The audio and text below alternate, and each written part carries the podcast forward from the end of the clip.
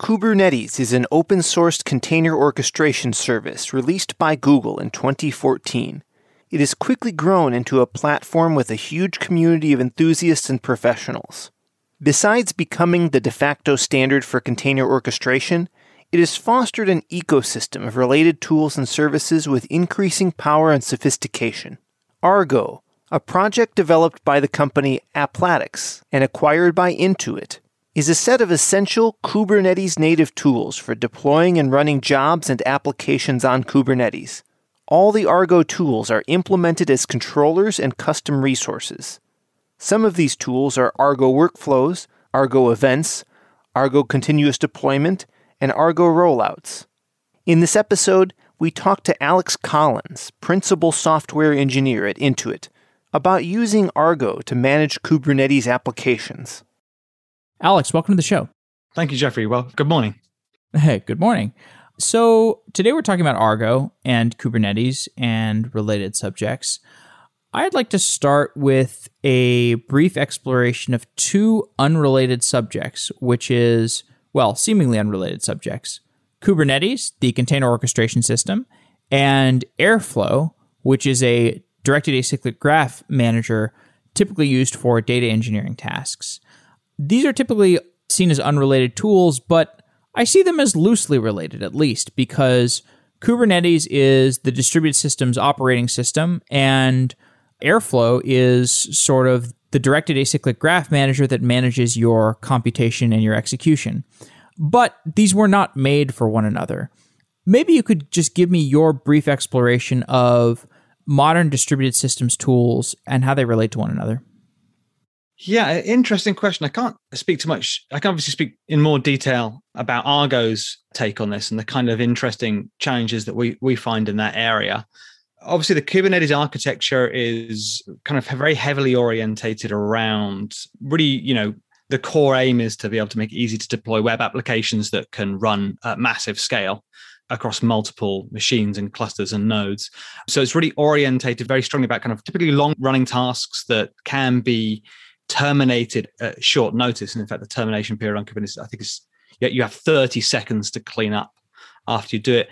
And things like Airflow and Argo workflows, they operate slightly differently. They run jobs or tasks or you know batch processing tasks that typically run to completion um, and may take a lot longer than 30 seconds to complete the work that they're doing. And that kind of can create a bit of friction on the, the Kubernetes platform. And that's one of the main things that you need to address when you're building these kind of software applications to be able to do that. The other thing that is kind of very key to what we do is around the data management aspects. So if you're running a batch processing job or some kind of stream processing job, then, then data is really important to you. And it's not going to be a, you know, typically a small ephemeral HTTP requests. You'll often be working on quite large files that need to be moved around and that's obviously expensive moving data across a network. And you know you're not going to want to stop halfway through processing one of those files. You're going to want to process the whole files. Yet you've always got this kind of background risk that your process might be stopped by the system infrastructure so that it can use that processing capacity for some other more important job. And i think that's kind of one of the main things that is you know kind of a current challenge for software like airflow and argo and to a degree Tekton running on Kubernetes. Tekton running on Kubernetes. Talk about that in more detail. So, I mean, Argo is not the only you know piece of software running that does task-based workloads. That's particularly Argo workflows rather than Argo CD. Tekton also does that, but that focuses much more on the CI/CD use case. And again, it's another example of where you might have a long-running process on Kubernetes that you typically want to run to completion, but again has this threat hanging over it that it may be stopped midway through the process, and you need to build in various mitigating actions for that. And you can do that in, a few different ways. One way is to have various types of retry on that task. So if it fails the first time, you try again, or you use some kind of memoization strategy to break that task down. So it doesn't necessarily need to be run again. You know, it can just start again halfway through, you know, resume strategy. Or there are things like a pod disruption budget, which are kind of Kubernetes core primitives that can be used to defend that as well. So can you just talk a little bit about how the impetus for Argo came about? Yeah, I mean, I can give you a bit of history probably. Argo actually originated as a product at a company called Applatix in around 2016, 2017. And that company was acquired by Intuit, looking to kind of accelerate their cloud journey. And then a number of the companies have joined over a period of time as other key contributors, I guess you could call them, including BlackRock, Red Hat, and CodeFresh, just to name a couple of kind of the, the bigger names in the in the area. Now, that was originally the, original product that was marketed was basically a workflow engine for Kubernetes because not much existed at, at that time, and that's Argo workflows. And probably maybe what's slightly better known is Argo CD. So Argo CD is uh, cloud native GitOps software application. Do you do you know what I mean by GitOps? Shall I should I explain that? Yeah, I have a lot of issues with that word, but I'd love for you to explain what it is to me. I it's been fascinating. I, I sometimes I think I usually quote my colleague. He says GitOps on Kubernetes is git clone followed by kubectl apply, which is I think it kind of really underplays it, really understates because it doesn't really talk about why those two things combined together works really well. I don't necessarily think the word GitOps is, is necessary. It's some kind of configuration ops, but Git is obviously a popular version control tool. And all the version control tools bring some really useful out of the box capabilities, such as things like auditing. So you, you, you know who's made a change, you know when that change was made, you know that there was some kind of security process about that. So you know that the person was authorized to make that change. And then, of course, it gives you a history because you've got your Git history and that allows you to if you have two commits in your git history one that represents the state of the application you want tomorrow and the one that, that is today and if you roll out that new version and it doesn't go particularly well then you can simply roll back to the previous version. There's no kind of manual process to do it. It's typically a very you know pretty straightforward click of a button. And i don't think that really was necessarily the case yesterday you know a couple of years ago so that's really why Git brings the value, but wouldn't necessarily need to be Git. I mean, you, you could have some other system in place to do that. The other half of that puzzle is, is the fact you're running on cloud native, on Kubernetes native, if you prefer. And that brings all the things that are really useful with Kubernetes, such as the fact that you can store resources, you can build controllers, you've got the Kubernetes RBAC, and you've got all the scaling characteristics that Kubernetes combined. And when you put those two things together, you just have a lot more than the sum of the parts.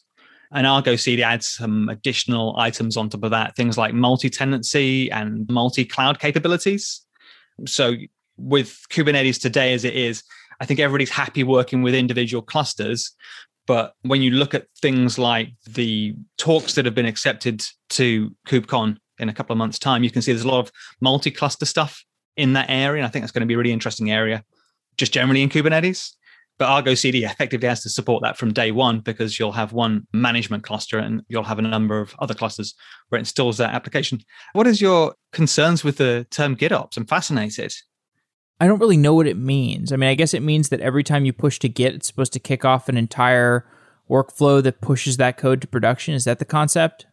Yeah, yeah, I guess that's a, yeah, in a reductive form, yeah. I mean, isn't that the same thing as continuous delivery? Or continuous integration. Two more continuous integration and continuous delivery. Like whenever somebody tried to tell me that those were separate things, I got frustrated. Yeah. And GitOps is just a rebranding of the same thing. Yeah, you just don't have one without the other. You don't package your application without the expectation you're going to deploy it into an environment.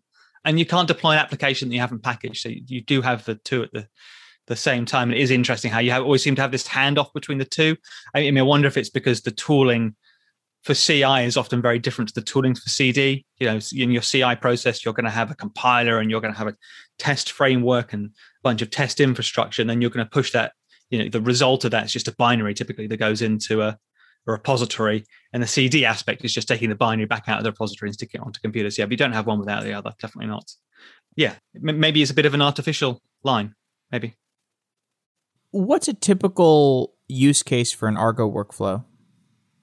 There are kind of two answers to this question. So the really general answer is that Argo Workflows is, is a completely general workflow execution platform from Kubernetes and doesn't really have anything that's perhaps different to any other systems on there.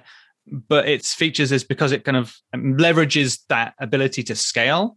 You can build very, very large workflows that fan out particularly wide into you know thousands and tens of thousands of tasks within your workflows and that makes it suitable for a number of tasks inside the machine learning space so it makes it kind of a great component to put into an existing machine learning application. So a lot of kind of users of Argo workflows probably don't know they're using it because they're using something like Kubeflow pipelines, which has Argo workflows embedded in it.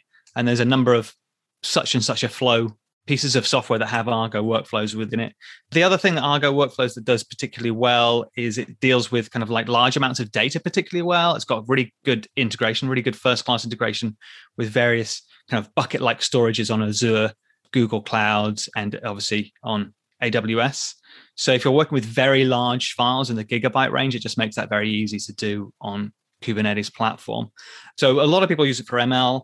We also see plenty of things in kind of the infrastructure automation space because you're kind of already working in infrastructure if you're on Kubernetes and you need a tool to automate it, you know, you're going to reach the very first tool that's available to you there. So Argo Workflows makes quite kind of a good fit for, for that kind of use case. And we see, we also see, and I'd love to see more of this, people using it for CI. Know we're, we're stepping back a bit and talking a bit about CI, but people who are looking to move off Jenkins onto something a bit more cloud native and maybe they don't want to go to Jenkins X. People are using that. That's a bit more of an edge use case, I would say. And then we see a lot of people using it for things like ETL, batch processing, and just kind of general data handling. And they typically tie in. I mean, Argo workflows, we have in the Argo universe, we have four bits of software, and they kind of get broken down into two groups. There's Argo CD and its little brother or little sister Argo rollouts and there's Argo Workflows. And Argo Workflows has a little brother or sister called Argo Events. And Argo Events is a, around triggering those workflows, so determining what kind of criteria that cause those workflows to be triggered. And there's a number of different ways you can do that, but quite commonly, uh, what we mentioned, obviously Git commit, but also kind of webhooks and, and so forth.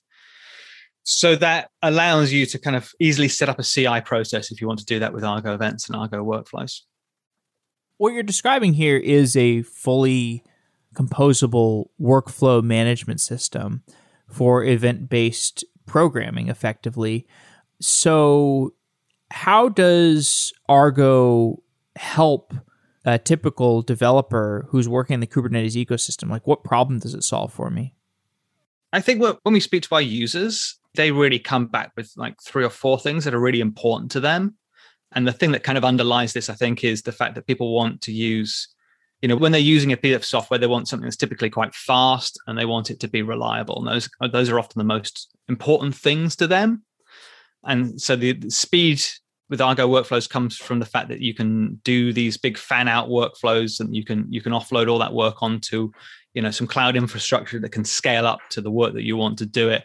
And the reliability comes from the various features that are there inside the product that allow you to deal with that kind of ephemeral nature of of running on Kubernetes. And those are the two things that kind of bring it together. And they kind of make actually quite a good developer experience. And this is what we hear from developers. We kind of ask them, you know, why didn't you use this piece of software or that bit of software? And the, the thing that often comes back really strongly is it's very easy to get started. They just had a great experience first time using the software out of the gates. They were quickly able to get what they want done done. They didn't have to necessarily learn a lot of new things to do that because they're already familiar with the Kubernetes platform. So all the kind of concepts and ideas and things that they already kind of know are already there. You know, they know how to deal with the RBAC. They know what a deployment is. They know what a pod is. They know how to get their logs. They know which logging facility their logs are in. All those things, they don't have to learn any of that at all to use Argo workflows or Argo CD as well. And that just makes it really easy. And I don't know if you've and Jeffrey, if, if you've ever tried to install a software application just to try it out to see if it'll solve a problem, and you're there two days later just getting the very basic setup done, and you want to just run the hello world example of it, that's like an amazingly frustrating experience. You know, it kind of maybe you feel it reflects badly on your ability as a software engineer not to get this popular bit of software working but it, it, also is a very frustrating experience it's going to push you away from using that bit of software if it doesn't work particularly well first time and I just think that's, you know, it's really easy to understate the importance of that. I think it's really easy to understate that. I think people often focus on features and functionality, but actually that developer experience, that user experience is incredibly important. I think that's the one thing that we that we really bring to the table that kind of sets us apart from other similar projects. So you're at Intuit. Intuit has a lot of complex workflows. Can you tell me about how Intuit uses Argo and Kubernetes? Yeah, I can do. So, so Intuit's on, like many companies, a kind of journey to cloud native from previously running a lot of the software in house. I can't talk too much in detail about kind of proprietary systems, but that, you know, the going into the cloud and using kind of cloud resources such as kind of databases that are available in cloud to just get things done more quickly and Intuit's built its own internal Kubernetes system called IKSM, which stands for Intuit Kubernetes Service Manager, along with a developer portal. I mean, Intuit's not going to be alone in having done this, with the goal of just making it almost a click button process to get a skeleton application that you can that has all the services necessary with it. And you can say well i want to connect this application to an event bus and i want to use some identity based services and i want to use these kind of security things. And these kind of data storages and kind of you know like a shopping cart where you select those and you click a button and you give your service a name. And, and 20 minutes later that service is up and running it's got all the CI and CD pipelines set up for it. It has, you know, skeleton sets of unit tests and integration tests available for it. And it's in, in, you know, in whatever kind of language you're particularly interested in. Obviously, Java is a popular choice, but we also do Golang as well. And it's just all there ready for you to do.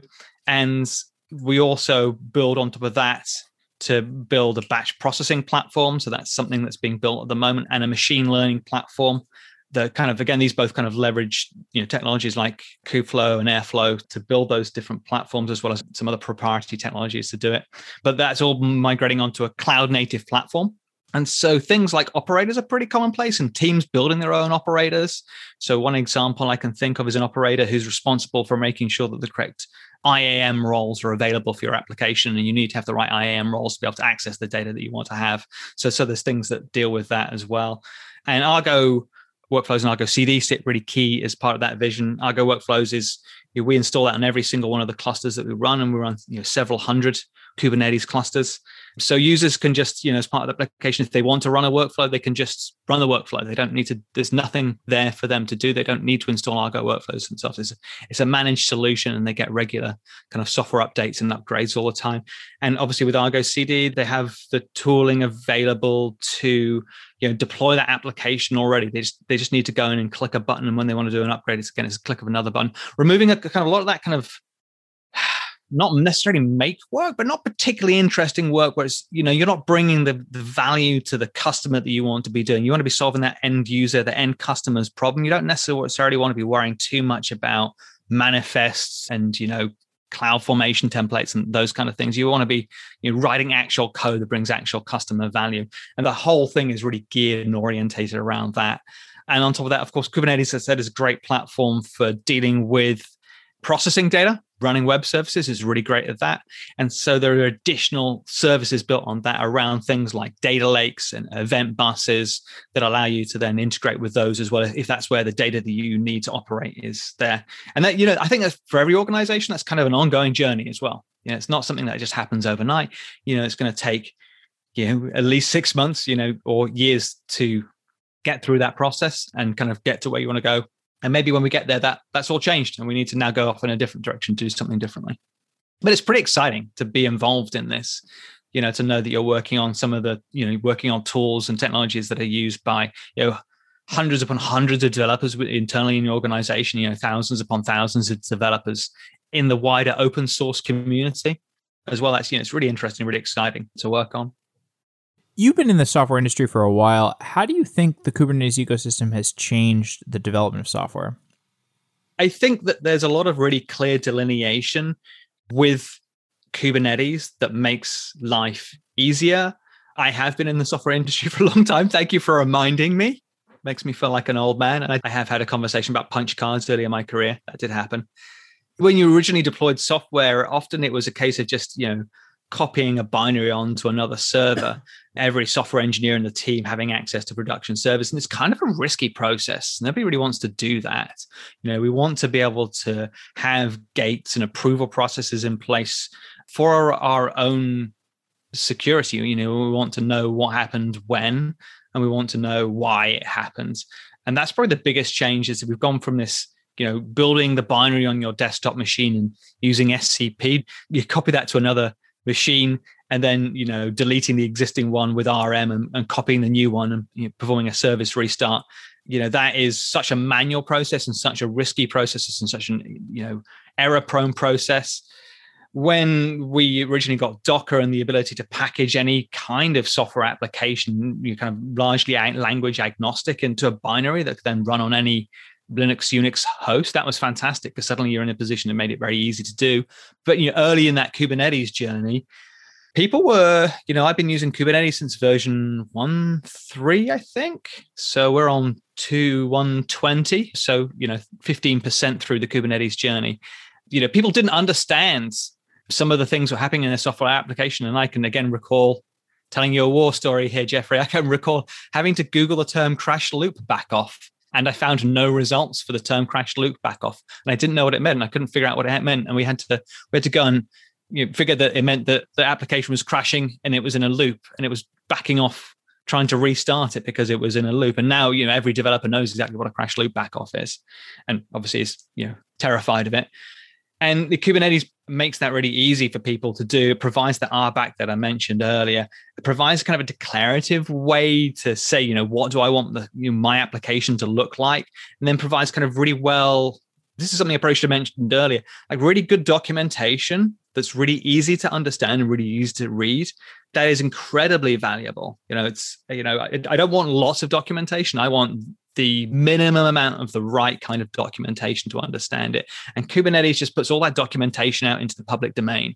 so any any developer can use it any developer coming into a company that's using kubernetes you know can just get started really quickly and they can avoid doing that i think that's you know one of the great things about where we are today i'm really fascinated by technologies like Autopilot from Google. Do you know Autopilot? No, what is that?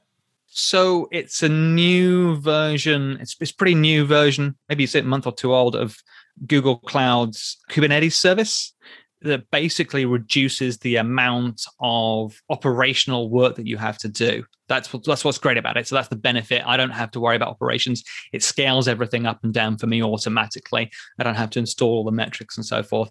And I think we're going to move more in that direction of a more managed solution on Kubernetes where, where users don't have to think too much about things like right sizing their applications, getting resources right, structuring right. I think it's just all just going to become meat and potatoes, tofu and potatoes for developers and they can go and focus on those things. Because again, it's ultimately my goal is get it done quickly, get it done reliably, and I don't want to spend too much time and effort on that. And I think that's how we're going to see it evolve over time. And I think it'll become like a stable platform as well. I could see fewer Kubernetes releases over time because when an application is mature and stable and it doesn't need too many new features, you don't actually often need new software releases of it. Of it. Can you contrast the post Argo Kubernetes world with the pre Argo Kubernetes world? What did I have to do before Argo that was super painful?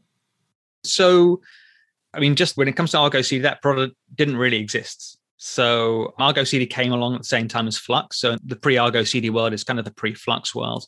And there wasn't really that kind of tooling for doing GitOps on Kubernetes that didn't really exist. So you'd have had to do that all manually. I mean, maybe you would have been sensible enough to manage your configurations in Git. I think that would have been straightforward to for many people to do. But you would have had to build that software tool or that software agent who would have been responsible of getting your Kubernetes manifests out of Git, you're checking that code out for you and applying it to cluster, and then adding all the kind of RBAC and reporting aspects to that that you needed and all the all the multi-cluster stuff.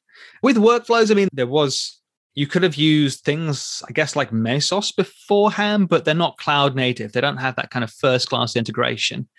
So one of the nice things about workflows is that I can check the status of my workflow from an API, and anybody else also, you know, using those same Kubernetes APIs can get that same kind of information as well, and that just makes that kind of integration into ROP really easy. But beforehand, you had things like Kubernetes jobs, but a job is kind of much more kind of simplistic and restrictive and kind of less flexible. So it didn't, it wouldn't have made it easier to do those massive fan out workloads that you can do. You could have done them, you know, for example, by running a deployment with a large number of replicas. You could have done that, but then each replica would have understood what replica it is and what work it was doing. So you need to then build out all that logic to do. So that's part of the value that we bring to it which I think is hidden in your question.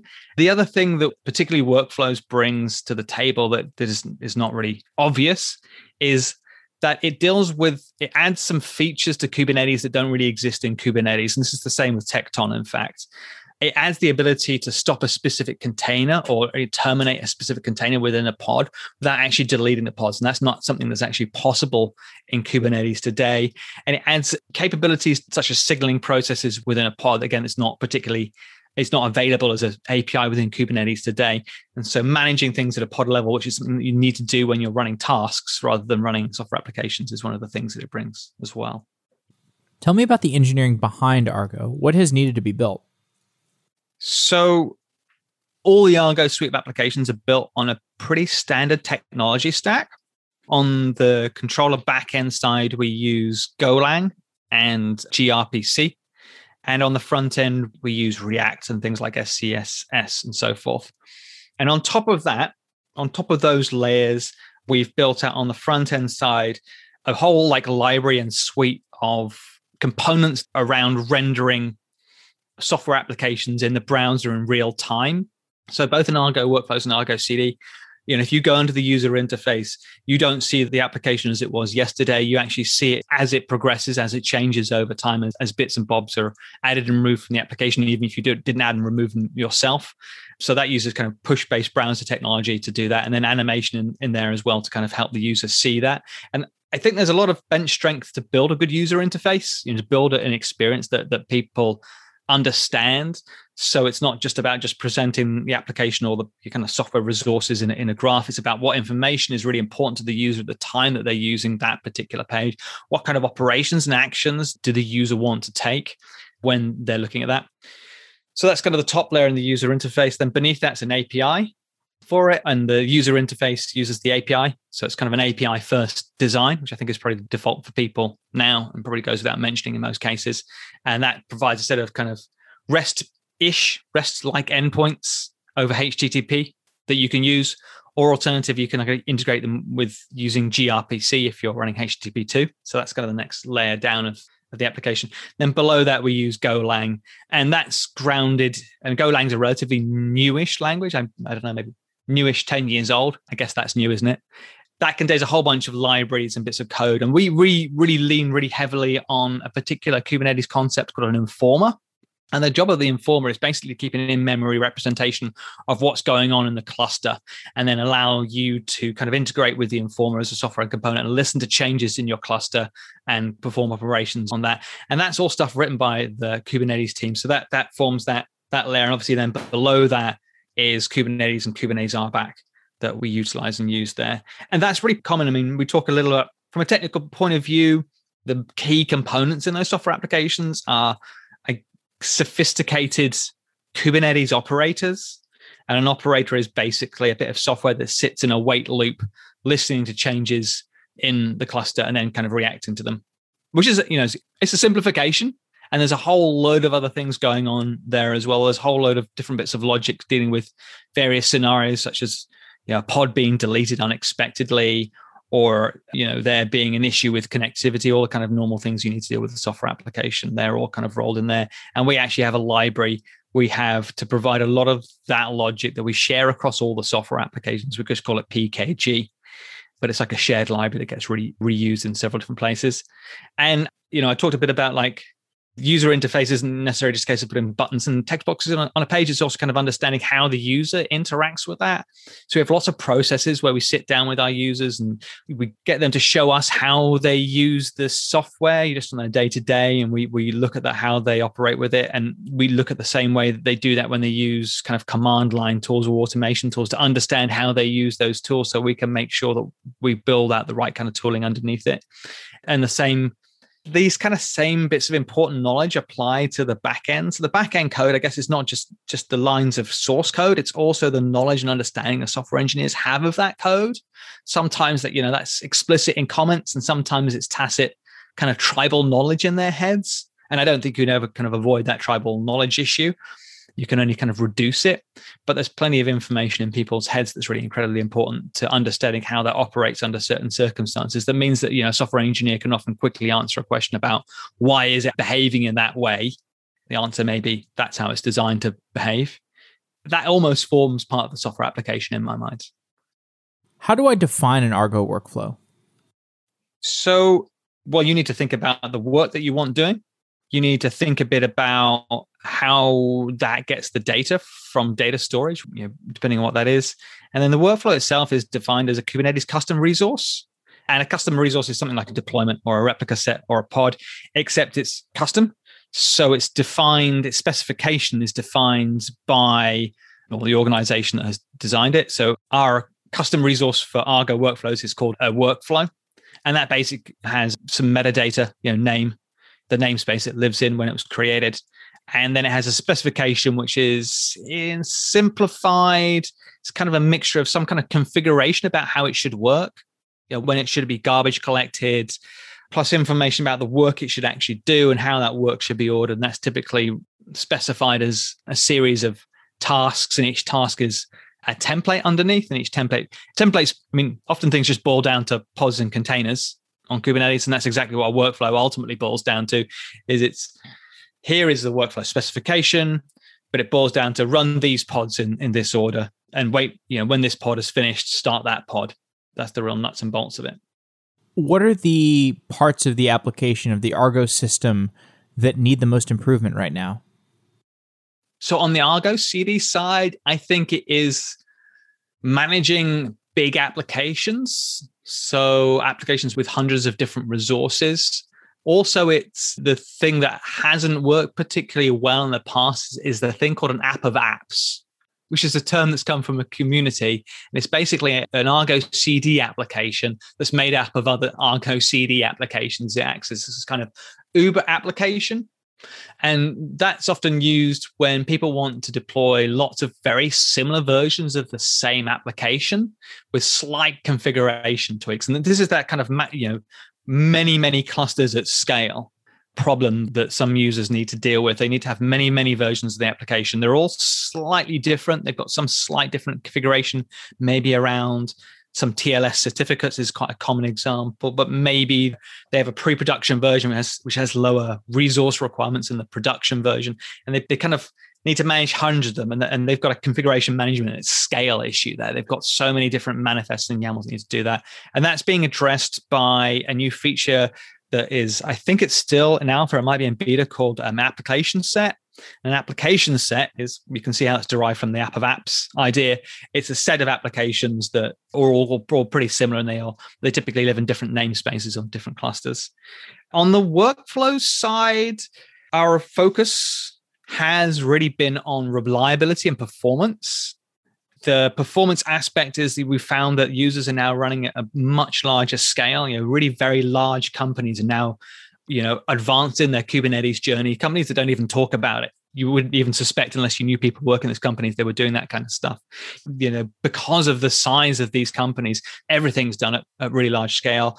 And so they need to run large numbers of workflows at scale and we've had to do a lot of work to kind of make that you know performant and, and a pleasurable experience including like writing lots of documentation best practice and then implementing new features for that i think we're actually really good state in the workflows area i'm not actually expecting too many changes in that area apart from improved kind of integration with other services, which is computationally quite expensive to do. I won't go into the, the boring details.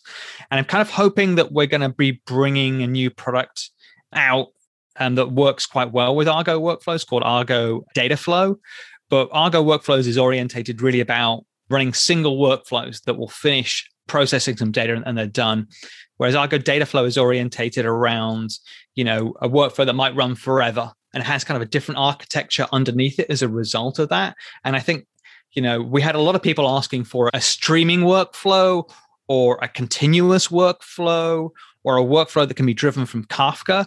And kind of the, the, underlying paradigm of a workflow doesn't is not really amenable to that. It doesn't fit particularly well. Whereas Dataflow is specifically designed to address those kind of use cases. And because it's part of the Argo ecosystem, I'm hoping these will work pretty well together. They all use the same APIs and same software, and you can have a workflow that triggers a data flow and an event that triggers a workflow, and a, you know, all these things kind of interop particularly nicely. That means that you know if one of those tools doesn't solve your problem straight away, you can then just you know there's we have another tool in our toolbox for you that solves that problem for you, but you don't have to necessarily learn a lot to get started with that. So that could be the really good experience for you. And I think also multi-cluster in the machine learning space, people are looking for the ability to train their models in one place because that particular cluster might have some particular resources, like a lot of GPUs, for example. They make it really good for training a particular model, but they don't actually want to execute the model in that cluster because they don't need all that expensive GPU resource. And they want to have, well, you talked a bit about the CI and CD. What they want to do is do the CI part of ML in one cluster and then do the CD bit, you know, getting that model into production, and that goes in another cluster, a production cluster, and that's that's a hurdle now to get between that. So with a multi-cluster workflow, which I think is the next big thing on our roadmap for workflows, that'll make that really easy to do because you'll be able to define a workflow that does precisely that. That it starts in one cluster, um, does that initial process and finishes in another cluster. And I think that'll actually open up those really interesting new use cases. We, I mean, I can't even predict how people will end up using that if I'm honest. I think I'm hoping, I'm hoping I'll be really surprised by some really interesting things that people do with that. That's what I'm hoping. Could you talk in more detail about how Argo compares to some of these other workflow management like systems, such as what's the one Sequoia invented? Temporal. Have you seen that one? I don't know that. I know other similar solutions because we have a lot of a versus B versus C comparisons, kind of blog yeah. posts on the internet to compare that because you know that's a popular kind of blog post, and people are really you know I'm I'm interested in that. I want to know how we square up against other competitors. I guess and maybe they don't see it that way. So things like Prefect and Luigi and Airflow. And typically things just they do fit kind of different use cases. And definitely like argo workflows isn't necessarily the right solution for many use cases for certain people. You might want something more sophisticated. It might be the right thing for you at the beginning of your journey and may kind of continue to be the right thing for you because of its you know simplicity. But then you might want to get something more out of the ecosystem. So kubeflow is a great example. And kubeflow is really sprawling ecosystem of machine learning tools on Kubernetes. And there's one particular tool I mentioned that Argo Workflows is used, which is the Kubeflow pipeline aspect. But it makes it really easy to ladder up from there. If that's what you want to go and do, you can start out with something simple and you can go for something more complicated later on. And it, you know, it's just going to be different different things for different teams depending on what they want to do in that area. On the Argo CD side, I mean, the other bit of software that's very similar to Argo CD is Flux, but they have kind of different design philosophies underlying them. I, you know, I would be cautious talking out of turn, but Flux is a bit more opinionated about it. You know, it's less kind of user experience, user interface focused than Argo CDs, and for some people that may be preferable you know philosophically that might align better with what they want to do. Know, argo cd has a number of you know has, has a very big ecosystem lots of different companies involved in that. So that may be that what's important for you when, when you're looking at what goes on in that area. If somebody only tells you what's great about their product and they don't tell you the downsides they're not telling you the whole story. Right. So it sounds like what you're saying is the days of workflow orchestration are young. We have many, many more years of workflow orchestration to develop. Yes, I, I think so. Yeah. I mean, it's, you know, it started in the 1960s and I don't see it going anywhere soon. Yeah. So this idea has been around for a long time. Basically, the concept that you have several different computers, the computers need to work together to accomplish something, and the workflow is the idea of accomplishing something across those different computers. And it's i think it's almost fascinating that we you it looks like you're reinventing the wheel each time you you do it. You, why didn't we settle on a technology back in you know 1971 on this? But that you know new problems and new systems come along that that need to be addressed in different ways. And you know people might have different requirements. You know it may be enough in some situations that you know i just want to run my job on a particular schedule so a cron job might work perfectly fine for me. That you know i might have some very different requirement in other situations. So you're going to KubeCon. What are the developments in the community that you expect to see? I think it's going to be really interesting. With COVID times, it kind of really changes how you experience something like KubeCon. Those kind of chit chats that you you have and those kind of accidental callway conversations. It's a tautology. Those are much harder. I think that's going to be the thing that's going to a lot of people miss from that. And I think we'll learn a lot about that. I think we'll hear more about data and more database discussions at the conference. I think we'll hear more about multi-cluster, and I, and I actually don't know what people will be talking about in the multi-cluster space. I think we'll hear more of again more about data and machine learning and, and AI running on Kubernetes. I'm hoping we'll see some really interesting use cases from companies using Kubernetes in ways that you you don't really know about. I think we're going to hear a little bit about that. I'm going to be speaking there. I'll be speaking with Jason Hall.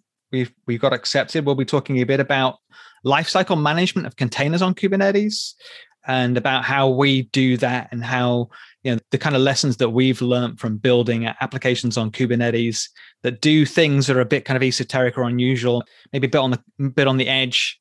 And I hope that people will come along to that. I hope that'll be really popular. I certainly find that particular topic fascinating, and I love hearing the sound of my own voice. So that'll be that'll be really fun. I wonder if people will be talking about developer communities as well, developer experience. That'll be interesting to see. Yeah, I mean, I've been watching the Kubernetes ecosystem for I guess four years now, and five years really, and it's gone to become this. I mean, it's just a gigantic. I don't even want to talk about the cloud native landscape or whatever, the diagram with bajillion products on it, but it really is comprehensive and it increasingly covers everything in distributed systems. But you know, as we draw to a close, you know, I'd love to get your perspective for, you know, Kubernetes is not. For me, it's hard to know what are the developments that are going on within Kubernetes itself as opposed to the developments around it. So, meaning, I see lots of developments around it, things like Argo, Istio, Envoy, Calico, right? That's the networking interface thing, eBPF, whatever. So there's a bunch of these things. But is there still a lot of development going on in Kubernetes itself? Like, what kinds of advancements are taking place within Kubernetes itself? I'm going to say I would struggle to answer that question. They've reduced recently reduced their release cadence. So I'm kind of hoping that it becomes like a utility, like it doesn't actually evolve a great deal over time because you're building your applications on top of it.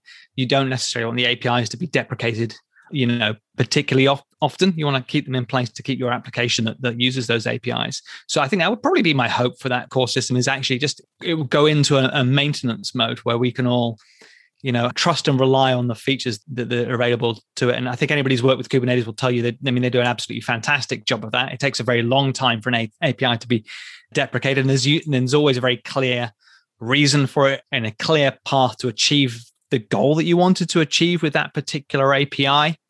So that would be my hopes for the ecosystem. Maybe some, there are some things that are really that you spend time on that you don't necessarily want to spend so much time on. Things like metrics and logging and, you know, reporting on the internal workings of, of the cluster how well are you using your resources? How well is that utilized? And a lot of this stuff doesn't really, there's not really much in the core of Kubernetes around that. It's all stuff that's built on top of it. But I feel we'll probably end up with a situation. The number of technologies that people use in those spaces tends to become a bit more, you know, there ends up being one particular technology that people gravitate towards and that they use. And I think we're seeing that with Prometheus in the metrics space you know prometheus doesn't get bundled with kubernetes but you're probably going to be using it with kubernetes. In terms of packaging your application manifests tools like kustomize and helm are kind of very dominant in that area. So and again kustomize is kind of quasi part of the kubernetes core but the helm isn't. You know we don't see too much evolution in, those spaces. So i guess that's what i think will happen hope will happen rather not think what i hope will happen in this area Cool. Well, that's like a good place to close off. I look forward to seeing you at KubeCon and hopefully it actually occurs. You know, it's such a dystopian time that I really hope it happens. Yes, and I'm, I'm, obviously I'm joking about getting out the house. I do I do leave for other reasons.